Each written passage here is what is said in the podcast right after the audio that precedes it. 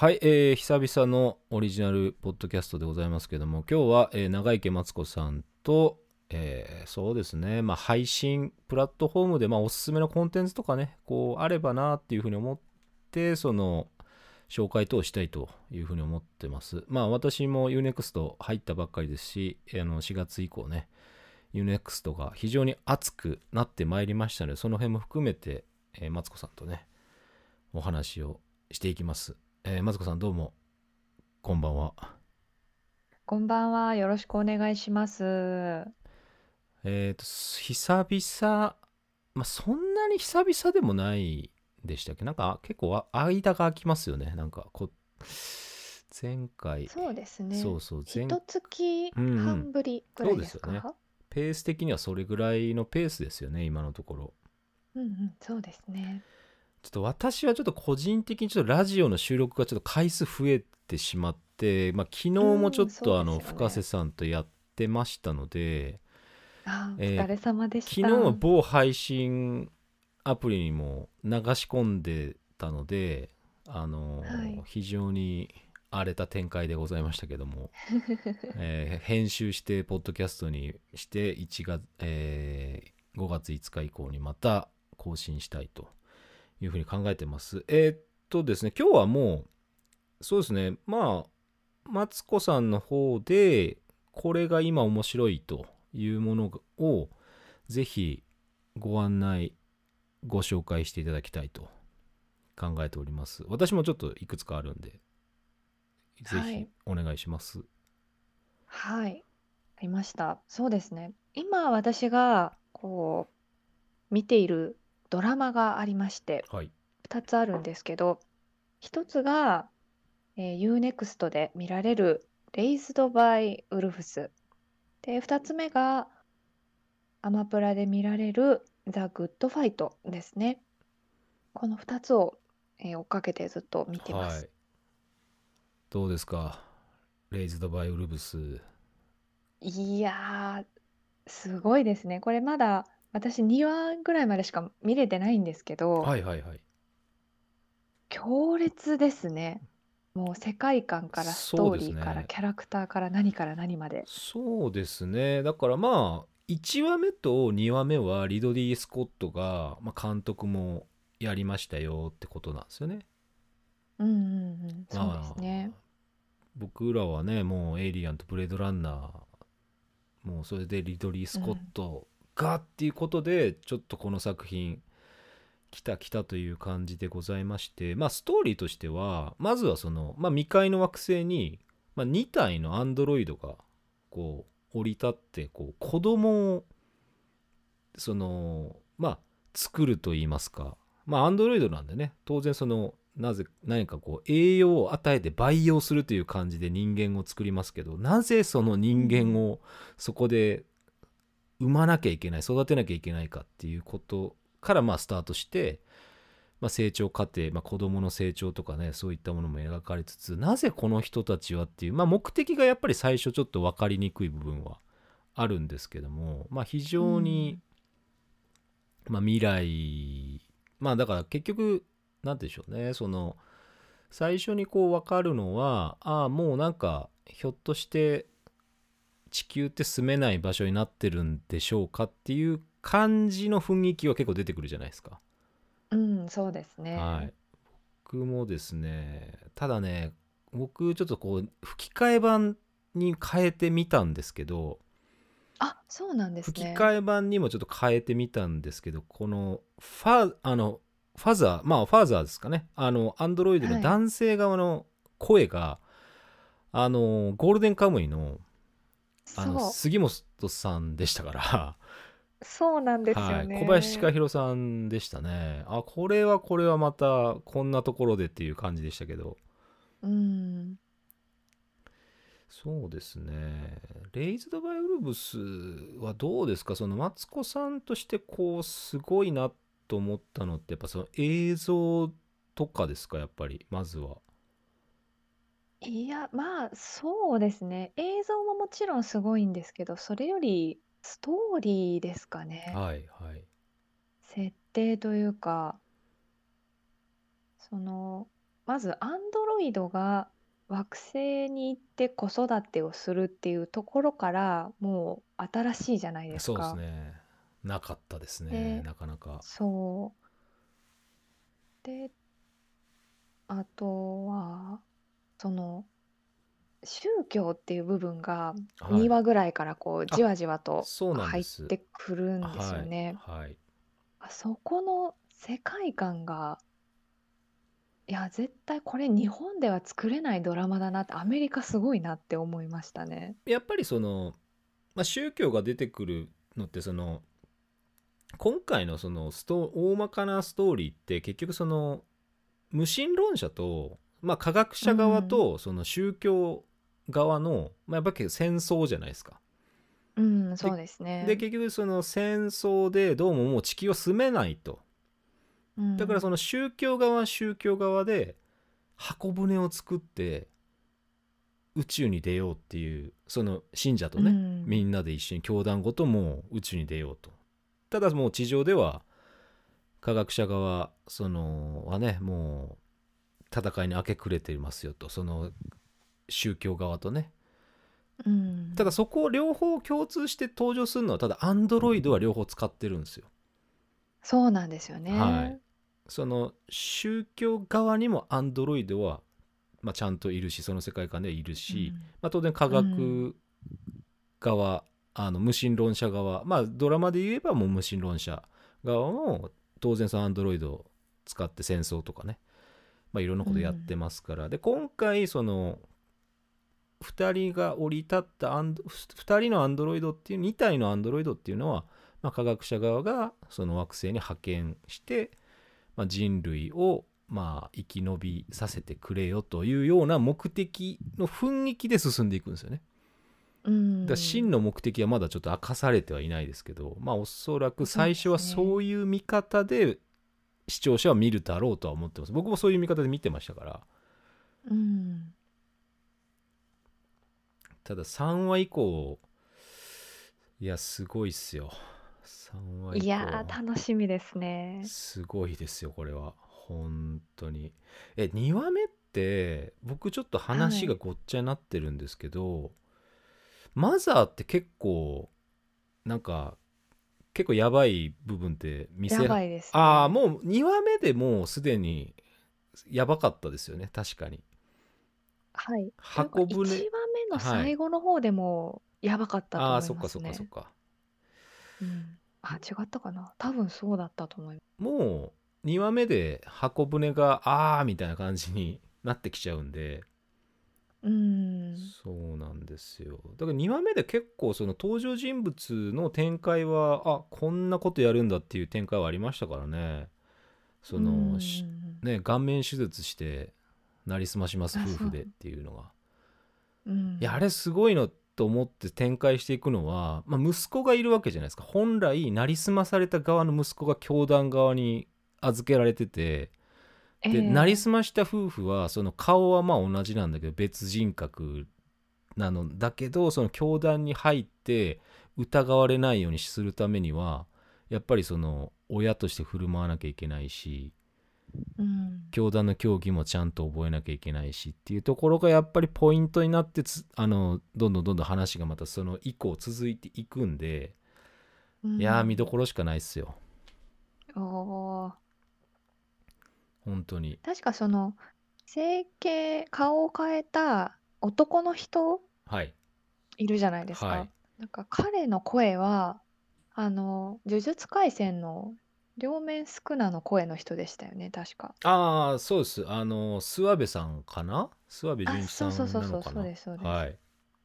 そうですねまたこれも豪華だなと思って。そうですねだから最近やっぱりその外画と言われるその外国ドラマとかも声優陣がやっぱ豪華ですよねうん。結構メジャーな人たちもどんどんどんどんこっちにやっぱりあの伸ば手伸ばしてる感じはありますねうん。まあただやっぱり演技力がすごく高いものを要求されると思うんですよ。その海外の吹き替えって。そのアニメもまあアニメだって別に高い演技力が必要だと思ってるんですけどうん。まあ、海外ドラマとか海外の映画の吹き替えっていうのはそのやっぱりこう人間を演じなきゃいけないっていう部分は絶対にアニメとは違う部分があるんで、そうですよね。はい、技術も当然必要ですし、うん。やはりここはねやっぱりこう実力派がやっぱ本当にドラマのまあ吹き替え版として見る部分でそのやっぱ良さをね生かすも殺すも、うん。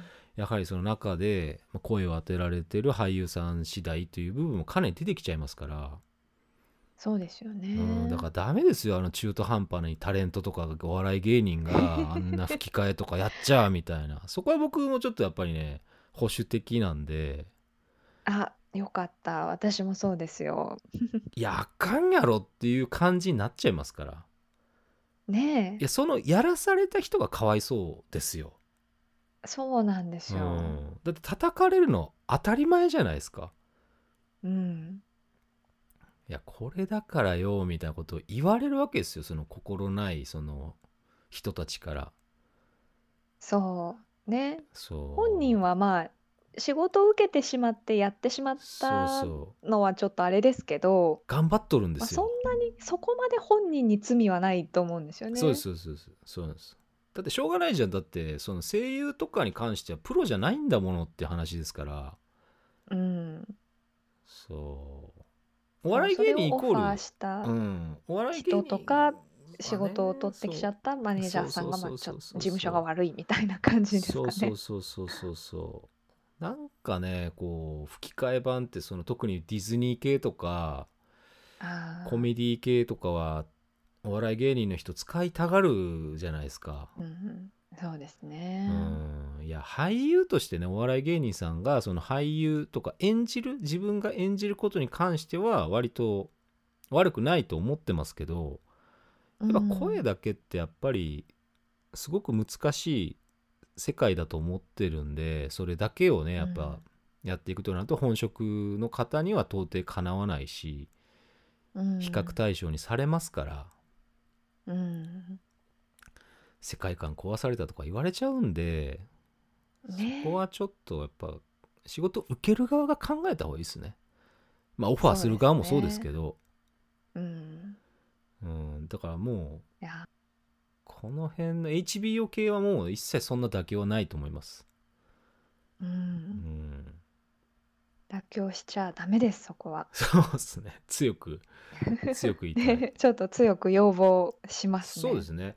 まあなんか UNEXT の話になるとやっぱりその、うんうん今回そのすごくまあニュースリリースでも大型独占配信出たのはその HBOMAX オリジナルとその UNEXT がまあ独占契約結んで UNEXT でもう HBO ドラマは今までのものも見れるようにしますってことだったのでそこの一つの目玉としてその SF 超大作「レイズド・バイ・ウルブス」が入ってきたっていうのがねやっぱ一番すごいビッグなニュースですから、うんそうですね。これは当然ね私は追っかけとかなきゃいけないしまあ当然そのミーハー気分以外でも非常にその作り込まれた世界が非常に見応えがあるんでねこういう SF をやっぱこう待ってましたよっていうのがやっぱり私の感想ではもうありますんでうん。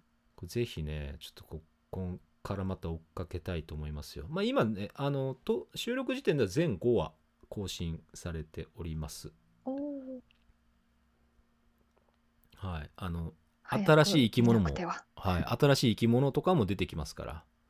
あそうなんそうなんですね楽しみです。そうだからすごいだから子供が結構やっぱり登場キャラで増えて、うん。その果たしてここでまた生き延びることができるかみたいな感じの展開にもなってますからうん。そこも非常にやっぱこう細かくドラマがやっぱり展開していく部分とかやっぱりこう非常に何て言うんでしょうねこうメッセージ性が強い部分も出てきてますよこういう時に、まあ、どうするんだね、君はみたいなのが結構やっぱあるので。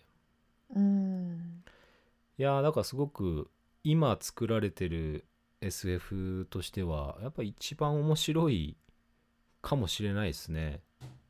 うんうんうんはい、で私はですねあのやっぱりそのはい。UNEXT で行くと、これはちょっとまたその最新シーズンはまだ見てないんですけどあの、まあ、シリコンバレーっていうドラマが HBO でもともとやってましてねアマプラで見れたんですけど1話30分ぐらいで結構割とショートな感じで、まあ、コメディタッチで、えーシリコンバレーにおけるその起業家の人たちやその IT、まあ、特に IT ですよね。IT 系の起業家、まあ、ベンチャーキャピタルを巻き込んでその資金調達をどうするとかそのアプリをどういうのを作ってやるかとかそのアプリの細かい話も結構あるんですよね。その動画配信とか動画チャットでそのデータのじ重さがどうのこうのみたいな結構専門的な話もあったりして割とそのリアリティを出したそのまあコメディ映画。まあけどみんなこうなんでしょう成り上がりたいみたいな感じでね。主人公はそのシリコンバレーでその起業を目指す。まあもう会社は作って新しい、えーアプリを作ってどんどんこう仲間と一緒にこうプログラマーと一緒にまあ主人公本人もプログラムができる人でまあ非常にそのなんでしょうこう七点抜刀しながらこう会社を成長させていくっていう、まあ、商品もこう広げていくっていう意味ではすごくねこうなんて言うんでしょうね。今やっぱりこう受けるドラマだなっていうのは見てる当時に思いましたね。2017年18年ぐらいに。やっぱりこう日本もまあ起業家増えてきてやっぱりそういった部分でシリコンバレーはもともとねもう昔からもうすごいその何て言うんでしょう IT 系の方々、まあ IT 系っていうのももう今古いですけどねなんか感覚的に、まあ、そういう方たちがその何でしょう事業を起こして、えーまあ、ベンチャー企業がね、まあ、特にそのテック系かテクニカルテック系の技術系のそのベンチャー企業がものすごく盛んな場所としてシリコンバレーは出てたのでそれをまあドラマに今回 HBO が作って、まあ、シーズンシーズン6が UNEXT で独占配信スタートしますっていうことだったので、これはね結構笑えますから。あのねそうそう。そう会社とかそのまあなんて言うんでしょうね。その企業間のやり取りとかあとはあのテスラのあの社長みたいな人たちもいっぱい出てきますからね。あのああいうなんかこうね。ちょっとこう比喩的なのも結構あります。あの起業してその成功してる人たちをそのちょっとこうなんて言うんでしょう。なんつうんでしょうね実在の人そう物そうそをモデルにしてるかなこの人たちはみたいなとかうさんくさい起業家とかベンチャーキャピタルとかいっぱい出てきますからそう。うん。そこでこう虚実さまざまにこう繰り広げられるなんかこう、まあ、ドラマもそうだし、まあ、バカし合いみたいなのも結構あったりするんで。へえあとはそのアメリカの法律とかねその弁護士とかのとのやり取りなんかも結構出てきますから。うーん。だからねやっぱすごくそのこれはやっぱ結構なんかリアリティがあるんじゃないかなっていうふうに思える作りにはなってたのでうーんだそういうなんかこうなんて言うんでしょうねこう企業ドラマっていうかそのまあ働く人をテーマにしたドラマが好きな人とかはすごくおすすめですね。シリコンバレー。あいいですね。はい、若い人たちがまあたくさん出てきますしあとはやっぱりそのいろんな人種の方が出てきますね。そのプログラマーとかもインド系とかね、まあ、中国系とかアジア系。おー。であとはそのカナダ人でその悪魔崇拝者とかなんかそういうなんか、まあ、キャラクター設定がやっぱすごく多種多様なんでであとはそのプログラムとか全然できないけど口だけで生きてるその口だけで何とかしようとしてる男みたいなのも出てきますしその身内でね 主人公の仲間で。うん。そうはったりで生きてる男とかなんかそのいろんな人たちが出てくるわけですよ。ああ多様性。多様性。あとそのなんかスピリチュアルなそのヨガのヨガマスターみたいなその会社の相談役みたいなのもいたりとかするんですよ怪しい。怪しいその成功した企業のトップはもうなんかすでにもうスピリチュアルなものにこう相談するようなもうなんか状況っていうかその世界にはまっちゃってるみたいな感じでもうなんか信じるものがこうやっぱり少ないんで、どうしてもそういうところに行ってしまった人がいるみたいな感じなんですごいね、あのいろんな人をこうモデルにしてるんだろうなっていうのが垣間見えますから楽しいです、うん。だからまあシーズンまあ6が最新なんですけどまあ1話1話がやっぱ30分ないんで割とサクッと見れるんで、うん、そうですね。そう。これまあシーズン1から見ると面白いですよ。やっぱこう一軒家でねみんな仕事してるところからこうなんか綺麗なオフィスに行ってみたりとか、またはたまたそこを追い出されてこうまた元の一軒家に戻ってみたりとかそういううん。話が結構すごい2点3点あるんで、うん、まあ騙されたりとかね。そういうのも結構ありますから。あーうん。だ結構その今ですはね。あ、すいません。そう、ちょっとこのシリコンバレーのウィキペディアを見て気づいたことがあって、あの、英語のわからない中国人役の人あはいがはいはいはい。多分結構有名なコメディアンの人だなと思ったのと、あとハーレー・ジョエル・オスメントが出てるなってあやはりいうので、出てきますよ。そうですそうです。ちょっと見たいなって思いました。うん、彼も出てきますね。はい。そうなんですよ。なんかちょいちょい出てきますね。はい。だからハーレー・ジョエル・オスメント。そうですね。でシリコンバレーのその主人公であるその方も結構今いろんな映画で、ハリウッド映画で見ますよあー、トーマス・ミドルディッチ。あそうそうそうですこの人結構見ます。おー。はい。いろんな役で出てきます。うん、あウルフ・オブ・ウォール・ストリートにも出ている。そうですね。その当時はそんなになんか主要なキャラではなかったと思うんですけど。うん、そうですね。多はい。分脇役。そうですそうです。でも結構ねこうここなんていうんでしょう。やっぱ HBO でドラマって僕もなんか昔はそんなになんか映画に比べてどうなのかなと思ってたんですけど、うん。最近はもう全くそんなもう遜色ないっすよ。まあアマプラ見てた時もそう、まあ思ったんですけどもう全く映画と遜色がございません。あのアメリカの、ね。はい。あのオリジナルドラマは本当に、うん。いやすごいと思いました。HBO はもともとその1970年代にそのケーブルテレビの曲としてスタートして、結局そのその当時からサブスクじゃないですけどそのケーブルテレビ加入者からお金をもらって番組作るっていうスタンスでやってるんで、あの割と尖ったものをやっていこうっていう話だったらしいです。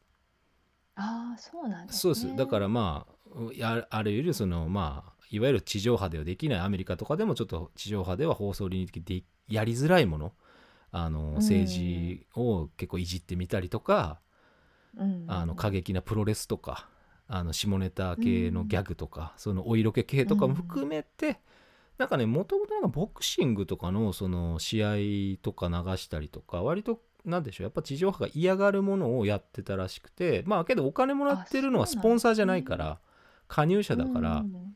まあやっぱりそのサブスクリプションまあその配信動画配信じゃないですけどそのテレビの放送としてはやっぱケーブルテレビとしてのやっぱりこう最初の走りお金を加入者から集めていい番組を作っていこうってことだったらしいので、うん。まあ、いよいよだから今ドラマはねアメリカのドラマでやっぱりこう主要な賞レースに参加するものっていうともう HBO だということですよね。まあ、うん。代表作としていけばあのーまあアマプラで結構いろいろやってましたけどあれ何でしたっけ？何でしたっけ？何でしたっけ？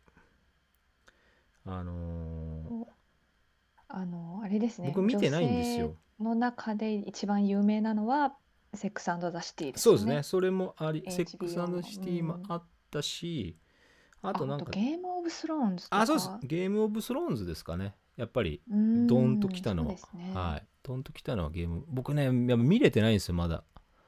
いや、私も見てないです。はいちょっとね、ファンタジーより SF とかの方が好きだったもんですから、ちょっとそっちまでは足、あの手がね、ちょっと伸びてないので、うん。そうなんですよね。だから UNEXT はちょっと今ね目が離せないですね。私ちょっと韓国系の映画とかも UNEXT であのポイントもらったやつで結構見てますから。おお、そうなんですはい。ね。マドあのマドンソクを追いかけてたんで、おお、はい、あの犯罪都市とかもうすげえ面白かったっすよ本当に。韓国映画ってなんかなんか割と分かりやすくそのエンタメ映画も結構作ってくれるんでうんうん。なんかそのもう単純にねその単純な単純なんだけどやっぱりこう人間ドラマを結構濃く入れてくくるんで割とこう見応えがやっぱあるんですよね、うん。なんか昔の邦画ってもっとこういう感じで面白かったんじゃないかなっていうそういう印象のことを韓国が今やってるような気がしてます、はい。うんうんうんなんか今の邦画ってまあ確かにこうは俳優さんもみんな演技うまいしいや面白くないわけじゃないんですけどなんかいまいちこううーんまだちょっとふ突き抜けない感じがなんかあるよなっていうのがねなぜか今か韓国映画にちょっとこう映画心はもう惹かれちゃってますから僕の場合。うん。うん。まあエンタメ系も含めてね。はい、うん。結構ね。日本の映画ってなんかこう難しいなと思っていて、はい。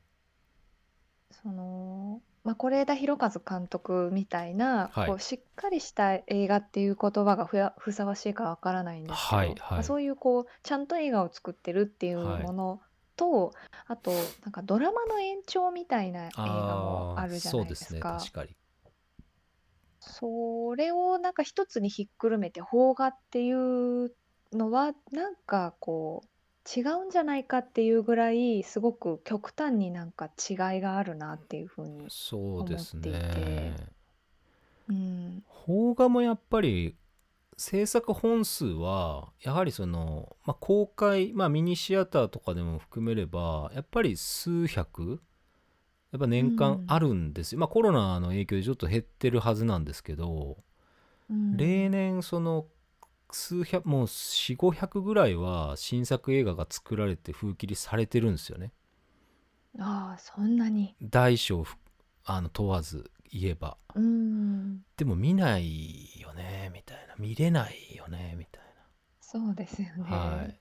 だから地方が作る映画とかも結構あるんですよ。地方のそのお金出して作る映画とかも結構ありますしうんうん。あなんかこうフィルムコミッション的な感じでしたっけ？なんかこう地方独特でみたいな感じで。うん。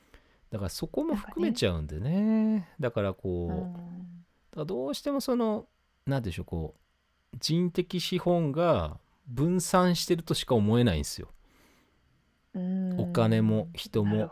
なんかこう分散してるんでで俳優はみんな忙しいみたいうん。なあまたこれにも出てるねみたいな感じもまああるし。うん。いや忙しいのはいいんですけどなんかねこう釈然としない部分が非常にあります。はい。釈然としない。釈然としなさすぎる部分があります私は日本 今の日本映画に関して言えば。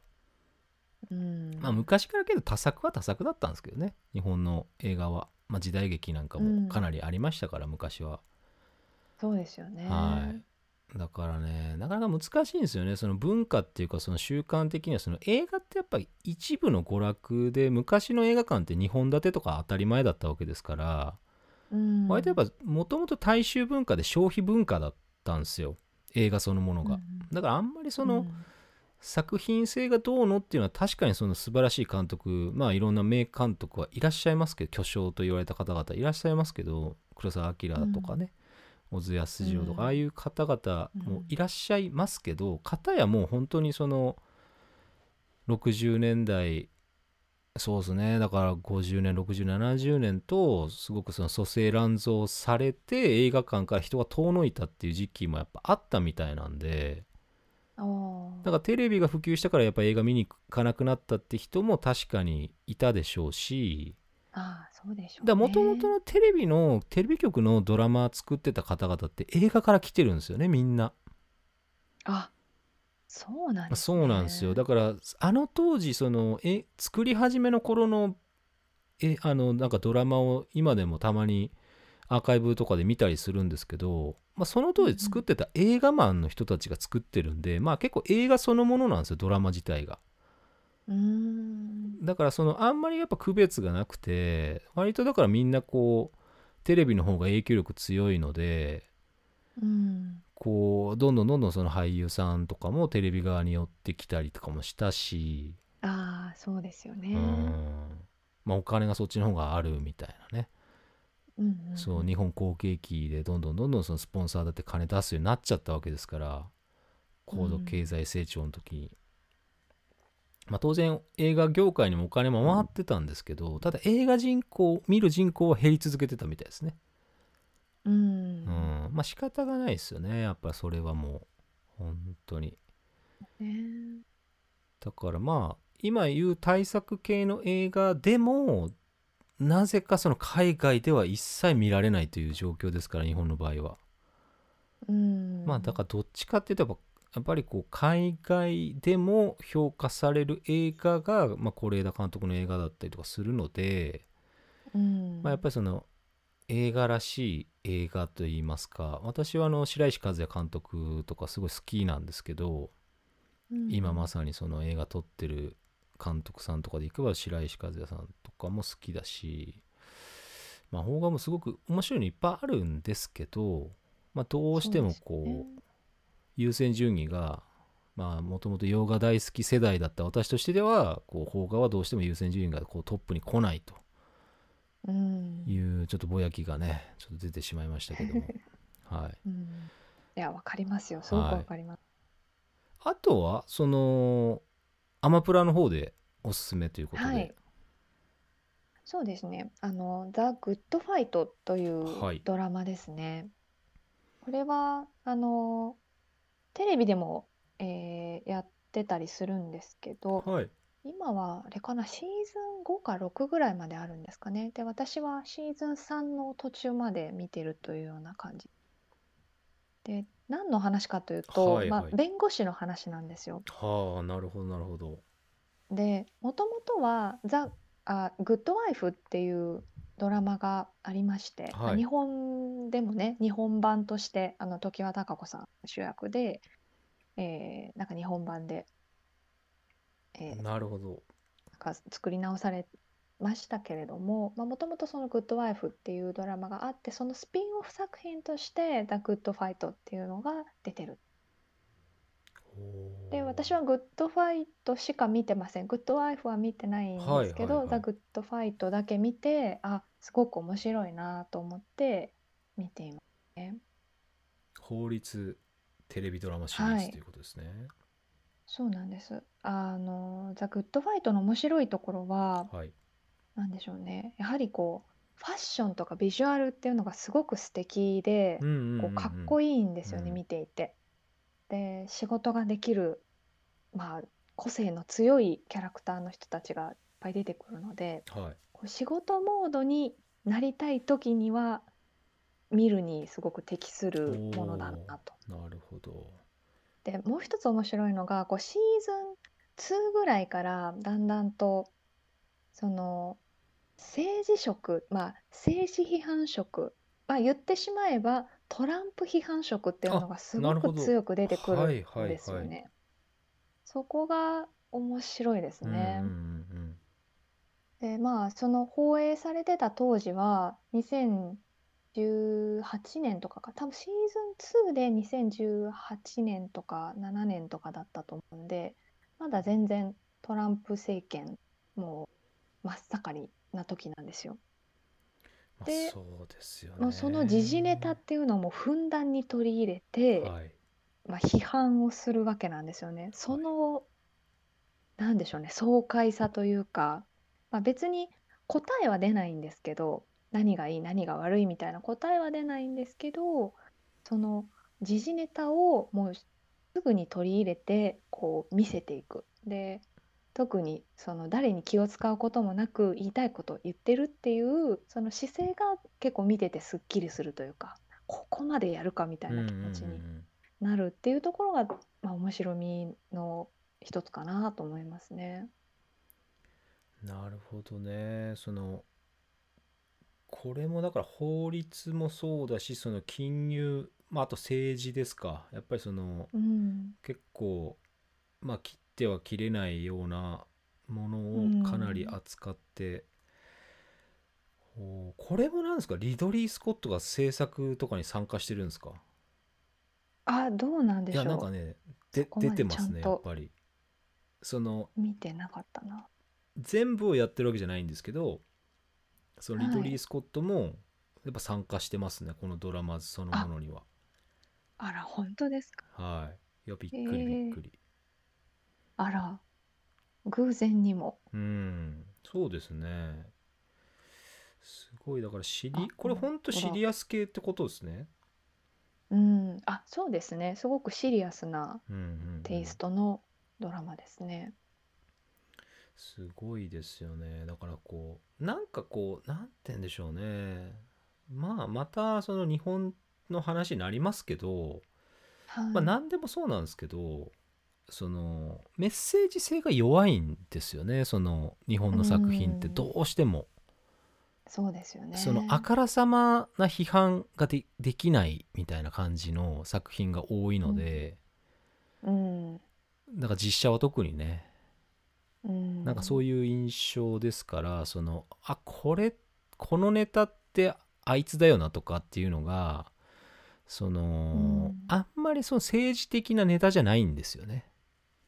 そうですね。うん。政治的であればあいいとかっていうことじゃないんですけどなんかそれはだからみんなが思ってることなんとなく思ってることをその映像化してその茶化すのいいしこれはおかしいだろみたいなことをまあドラマの一つのその手法としてやるのは別にいいじゃないと思うんですよね。うん。そのそれは賛否ありますよ何でもっていう話なんですけど。うん。だからやっぱりこう忖度が働くというかね。うんそうですね。本当に。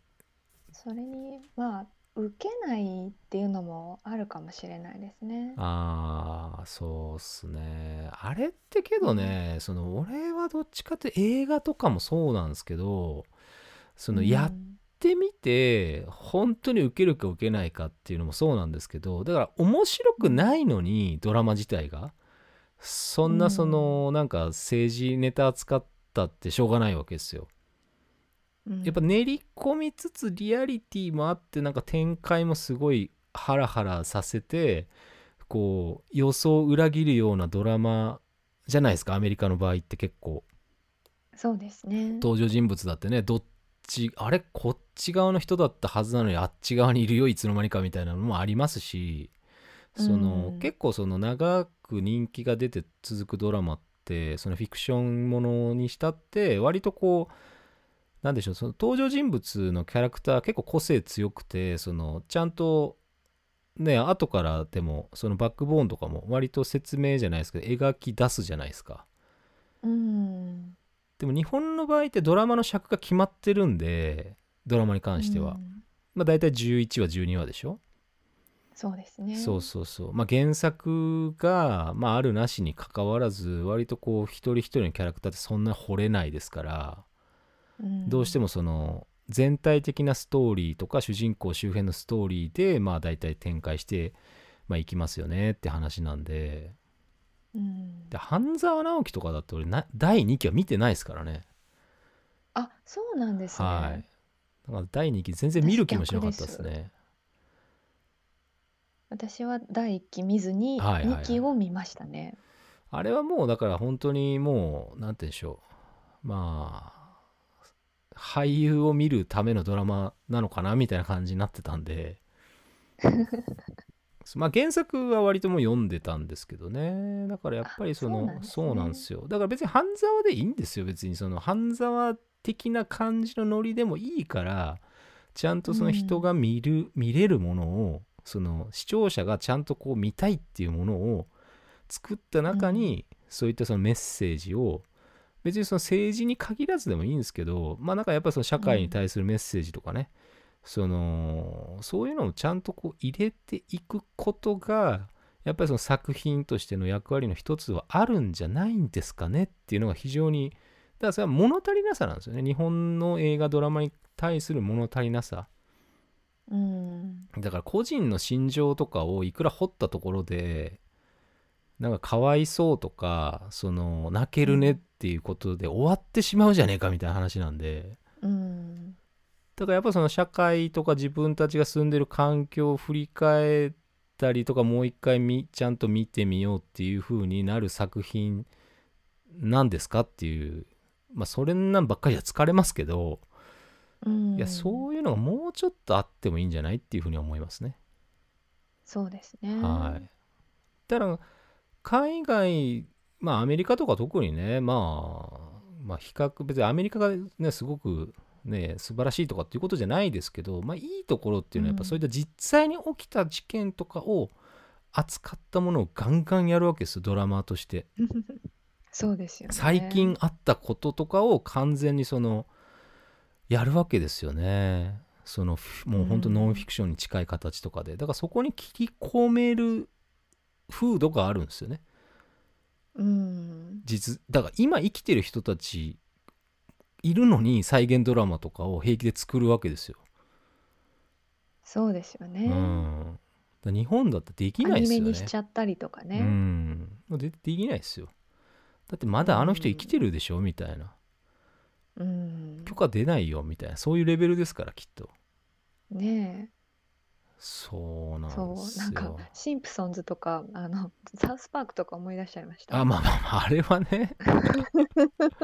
あれは本当風刺物の極みみたいな本当にアニメですから。ちょっとねもう極端なところにある作品ですけど。茶化しのゴンゲですからねあれは。ね。そうなんですよ。だからサウスパークとかはまあ極端な例にしてもやっぱりその、うん人が見てあこれってあるよなとかこれこいつムカつくなとかこれそういう風に思ってたんだよ私も俺もみたいなのっていくにはやっぱ実際起きたこととかをやっぱ少しはベースに入れていかないとうん。やっぱなんかその個人的な物語で終わっちゃうんですよねドラマとかが。せっかくいいうん俳優いい演出いい脚本があったとしてもなんかそのパンチ力がないなみたいな。ううんんダンスして何 YouTube とかで盛り上がって終わりっすかみたいな感じとかも やっぱあるじゃないですか。うん。うんなんかその見てなんか残る作品ってなんかあんのっていう感じになっちゃうんですよね今のもの特に。うんそうですよね。うん、なんかこう時代を全然背負う気がないねっていう感じがありますなんか。もう今作り手の側に。うん。時代とか今生きてるねなんかこう世界を背負って作品作ってやるぜみたいなのが実写は特に弱いっていう感じですかね。はい。なんかそういう意味ではまだその漫画が原作でドラマ化しましたっていう作品はメッセージ性が強いのかなってまだ残ってるのかなって思いました。なんか例えばあのえーと何でしたっけ？あど忘れしちゃった。あのガッキーの逃げ恥ああそうですねがそうですね。はい。あと、はい。綾野剛さんのあのコウノドリとか、はいはいはいはい。はい。うん、なんかああいうねもともと漫画でそういうきっとねあのその産婦人科とか出産とかそういうのにはい。関わる話とか、あのまあそのバリバリ働くだけが人生じゃなくてみたいな。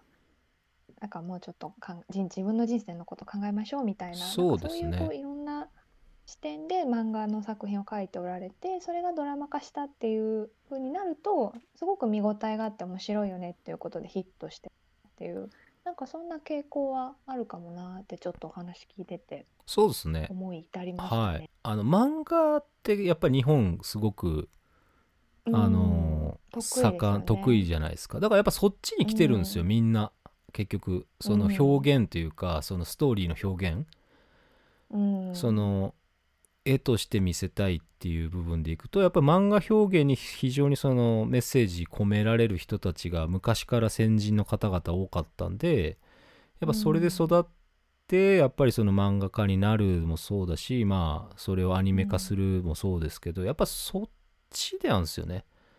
やっぱ漫画の方にそういったそのうん。尖った作品が多い作家さんもそっちに集まってくるっていうのはやっぱそれはだからやっぱね日本アメリカ関係なくやっぱりそう表現っていうかそういったメッセージ性が強い作品を作りたいっていう人はどこに行くかっていうと日本の場合だから漫画に行きやすいんですよ。うん。あの自由度も高そうですよね。そうですそうです。あとはちゃんとその制約があんまりないっていうか。うん産業として成り立ってるっていうのも大事なんですけどね。うん。ちゃんと生活が、まあ、頑張って結果出せば生活できますよっていうのは大事なんですけど。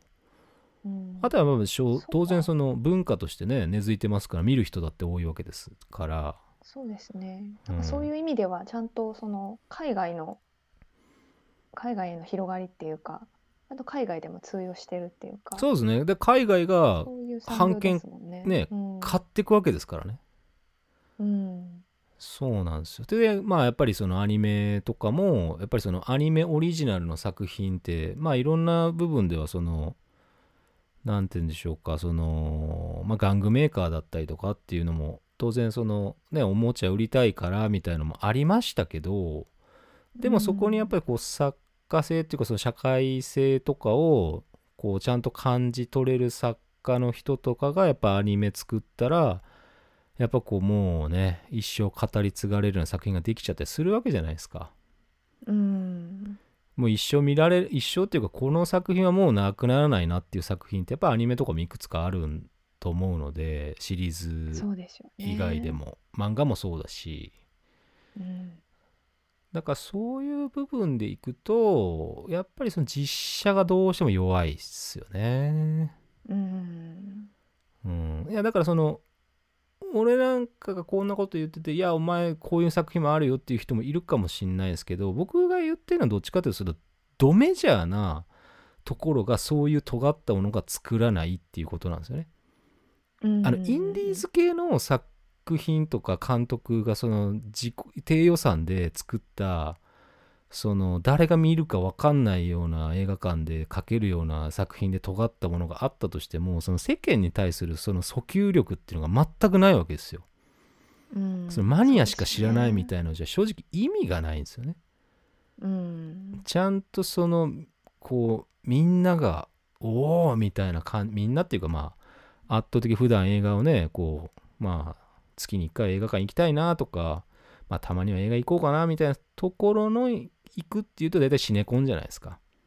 うん、シネコンでかかるような作品にそれだけこう度肝を抜くようなものがなきゃさみたいな、うん。まあ、そこなんですよ物足りなさはね。やっぱそれそうですよね。そうそう。だから Hulu とか IOFOD とかでもその続編配信ドラマ配信とかって言ったってもう何の興味もありゃしないですよ。拍手って。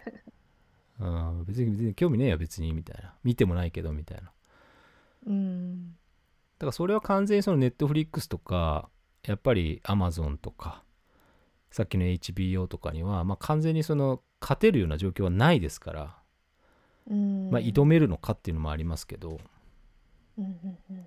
もう今アニメすらねもう中国とかに飲み込まれそうな雰囲気なん。で海外資本税に、はい、技術があるけど安く働いてる業界っていうのはやっぱりこう海外にお金持ってるところが目つけて買い叩いていきますから。うん。まあそういうのがねあの資本主義の原理なんで、そうですね。はい、これは止められないですね。はい。うん。そうなんですよ。だからやっぱりねアメリカまあアメリカはねやっぱもうしそうもうもともとそういったこうまあなんて言うんでしょうね。その多様性まあいろんなね差別とかが根深く根強く残ってると言いつつもやはりそのうん。自由とかその多様性は尊重しなきゃいけないっていうのはやっぱりねおこうみんな言い続けなきゃいけないよっていう文化なんで。そうですよね。はい。こう表現してこそみたいな。そうですそう、ですそうです。外に言ってこそはいっていう感じのね、文化の国ですよね。そう。日本の場合はほらどっちかっていうとなんか批判されるようなことは言わなきゃいいのに文化だから、うん。もうそもそもそんなこと言わなくていいじゃんみたいな文化なんで。ね、和をもって尊しとなすみたいな、そうそうそうそう。まあ良くも悪くもですけど、そうそうそう。まあ、それは別に日本人だけの世界でもう全てそのやっていくっていうんだったらそれでも全然いいとは思うんですけど、まあ、そうじゃない世界で生きていかなきゃいけないなっていう世代の人たちはもうやっぱ自分のことはやっぱり主張はしなきゃいけないし、まあ、自分もその多様性の一つとして世界で生きていくっていう覚悟が必要なんで、やっぱりそこはねいろんなものに触れなきゃいけないしやっぱおかしいなって思ったのはなぜおかしいのかみたいな話を、まあ、自分で説明できなきゃダメだし。そうですね。はいもうねこれからの人たちはねほんと頑張っていただきたいと思いますけど。まあ俺別に逃げ切るつもりは 全然ないんで。急に人事みたいな感じに。いやもう逃げ切るつもりは全然ないんですけど。うん、うん。でもやっぱりこうなんかどこでね何がっていうとだからラジオの路線もね割とこうまあぼやきがひどいラジオにどんどん変わっていきましたけどはい。ちょっと深瀬さんとも話をしてましたけど まあだからこう民放じゃできないことをやりゃいいよねっていう話なんで、えー、コミュニティ FM で別にその忖度する相手がいない状況なんでだから思い切ってやろうかなみたいな感じは、まあ、より強くなりましたね。だこういう話はポッドキャストも含めてやっぱやっていきたいと思ってますし、うん。まあ、不満とか不平をぶつける場にするんじゃなくてその確実になんか矛盾とか無理筋なものに対してそれはまあおかしいやろみたいな話を言うようにはしていきたいなとは思ってますけどね。うん、そうなんですよ。まあ所詮ねまだまだねこう誰が聞いてるかよよくわかんないラジオやってますけどはい。いやいやいや。あれですね、今後の方向性がこう定まってきたというような感じですね。まあ、そうですね。やりながらって感じですね。ほんとそんな感じです。やりながら、何でもそうなんですけど、やりながら、あこういう方向でいいかなみたいな。あこういう方向も、うん、まあなんか他と差別化できるかもみたいなそういう感じでやってますから、うん、まあ常にこうねこれでいいやみたいなことじゃなくてあこれでもよかっったらこっちで行こうかなみたいなのもあっていいと思うんで、うん、はい、まあねそんなそんなねこうおっさんのたわごとが長くなりましたけど。私はねそうですね。やっぱりもう UNEXT に話戻すとまあほんと入ってよかったなと思いましたね。そうですね。私もそう思います。今回ね UNEXT 結構高いんですけど月額、うん、ただただなんかポイントバックが毎月確実にありますから。そうですね。まあ実質半額ぐらいかなみたいな感じなんで、うん、うまくポイント使えば。あと書籍も読めますからね。はいそうですね。あの別に UNEXT の回しもんじゃないんですけど UNEXT はけどもともと有線だった時にあのギャオがスタートしたのって覚えてらっしゃいます、ああはい。知ってます。あれ有線でしたよねあれは。そうですね、はい。優先ですね。あの時にもねギャオをやっぱ無料で見れますよとかそういうので結構、はい。おこれはすごいみたいな感じでよくアニメとかもあの見させてもらいましたけど映画も見ましたけどはい。いつの間にかヤフーに売っ払ってましたからね優先も、そうですよね。は今は Z ホールディングスなんですよね。ですね。はい。うん、ヤフでもやっぱり有線はねやっぱこうそういった配信とかやっぱケーブルテレビ的な感じでいくともともと有線放送のね有線ですし、うん、やっぱこういう事業やっぱ強いなっていうふうには最近ちょっと感心してますよ。うん、HB を引っ張ってきたのは本当中の人はね本当に頑張ったんだなと思いましたね。うん、いやもう素晴らしい仕事をされたなと思いますね。本当に思いました。ちょっとね、レイズ・ストバイ・ウルブス来た時、ほんとこれマジかと思いましたから、うん、そう、どうやって見ようかなぐらいの感じだったんですけど、あ、UNEXT じゃんと思って。うん、こうまさかの UNEXT っていうね。そうですね。そうなんですよ。だから HBO 三昧になるな、こりゃと思いました、本当 映画館閉まってますしね、東京。そうなんですよ。まあね川崎なんか越境者続出ですから東京から映画を「新エヴァンゲリオン」見に 川崎チネチって来ましたみたいな。越境。越境かみたいな。まあその程度であればねみたいな。川崎は本当東京隣なんで。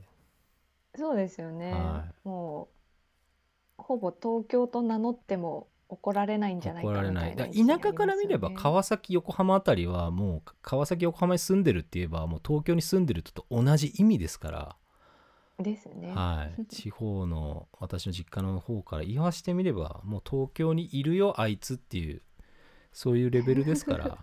はい。まあ仕方がないです。はい。まあちょっとねこういろいろまた話はしたいと思いますけどすいませんね。あのちょっとまあ途中いろいろ長いおっさんの話も入りましてまあ今はちょっと UNEXT とをねまあアマプラもそうですけどまあネットフリックスどうなんだって話はあるんですけどネットフリックスもすごいいい作品やっぱオリジナル作品結構いっぱい作られてて僕も見てますけど、うん。まあ、今はやっぱちょっとこう UNEXT がまた頭一つ日本のプラットフォームとしてはまあ頭一つ出たなっていう感じなんでね。ネットフリックスはですね今見られてる日本で視聴のランキングが毎日出るんですけどはい。大体アニメ韓国ドラマがメインなんでそうなん。洋画も結構あるんですけど視聴者層がネットフリックスはアニメと韓国系が人気なんですよ。で UNEXT の方とか Amazon プライムの方にそういったドラマ系アメリカドラマ系は結構みんな寄っていくんでうん。ネットフリックスのオリジナルのドラマとかドキュメンタリーも非常に面白いのたくさんあるんで僕はまあ基本的に面白そうなものは時間がある限りはまあネットフリックスの強みはあの上映あの何でしょうアメリカとか日本でもその映画館で公開する作品も映画作ってあのアカデミー賞とかにもあの賞レースにも参加してるっていうとこですかね今のところはうんうん。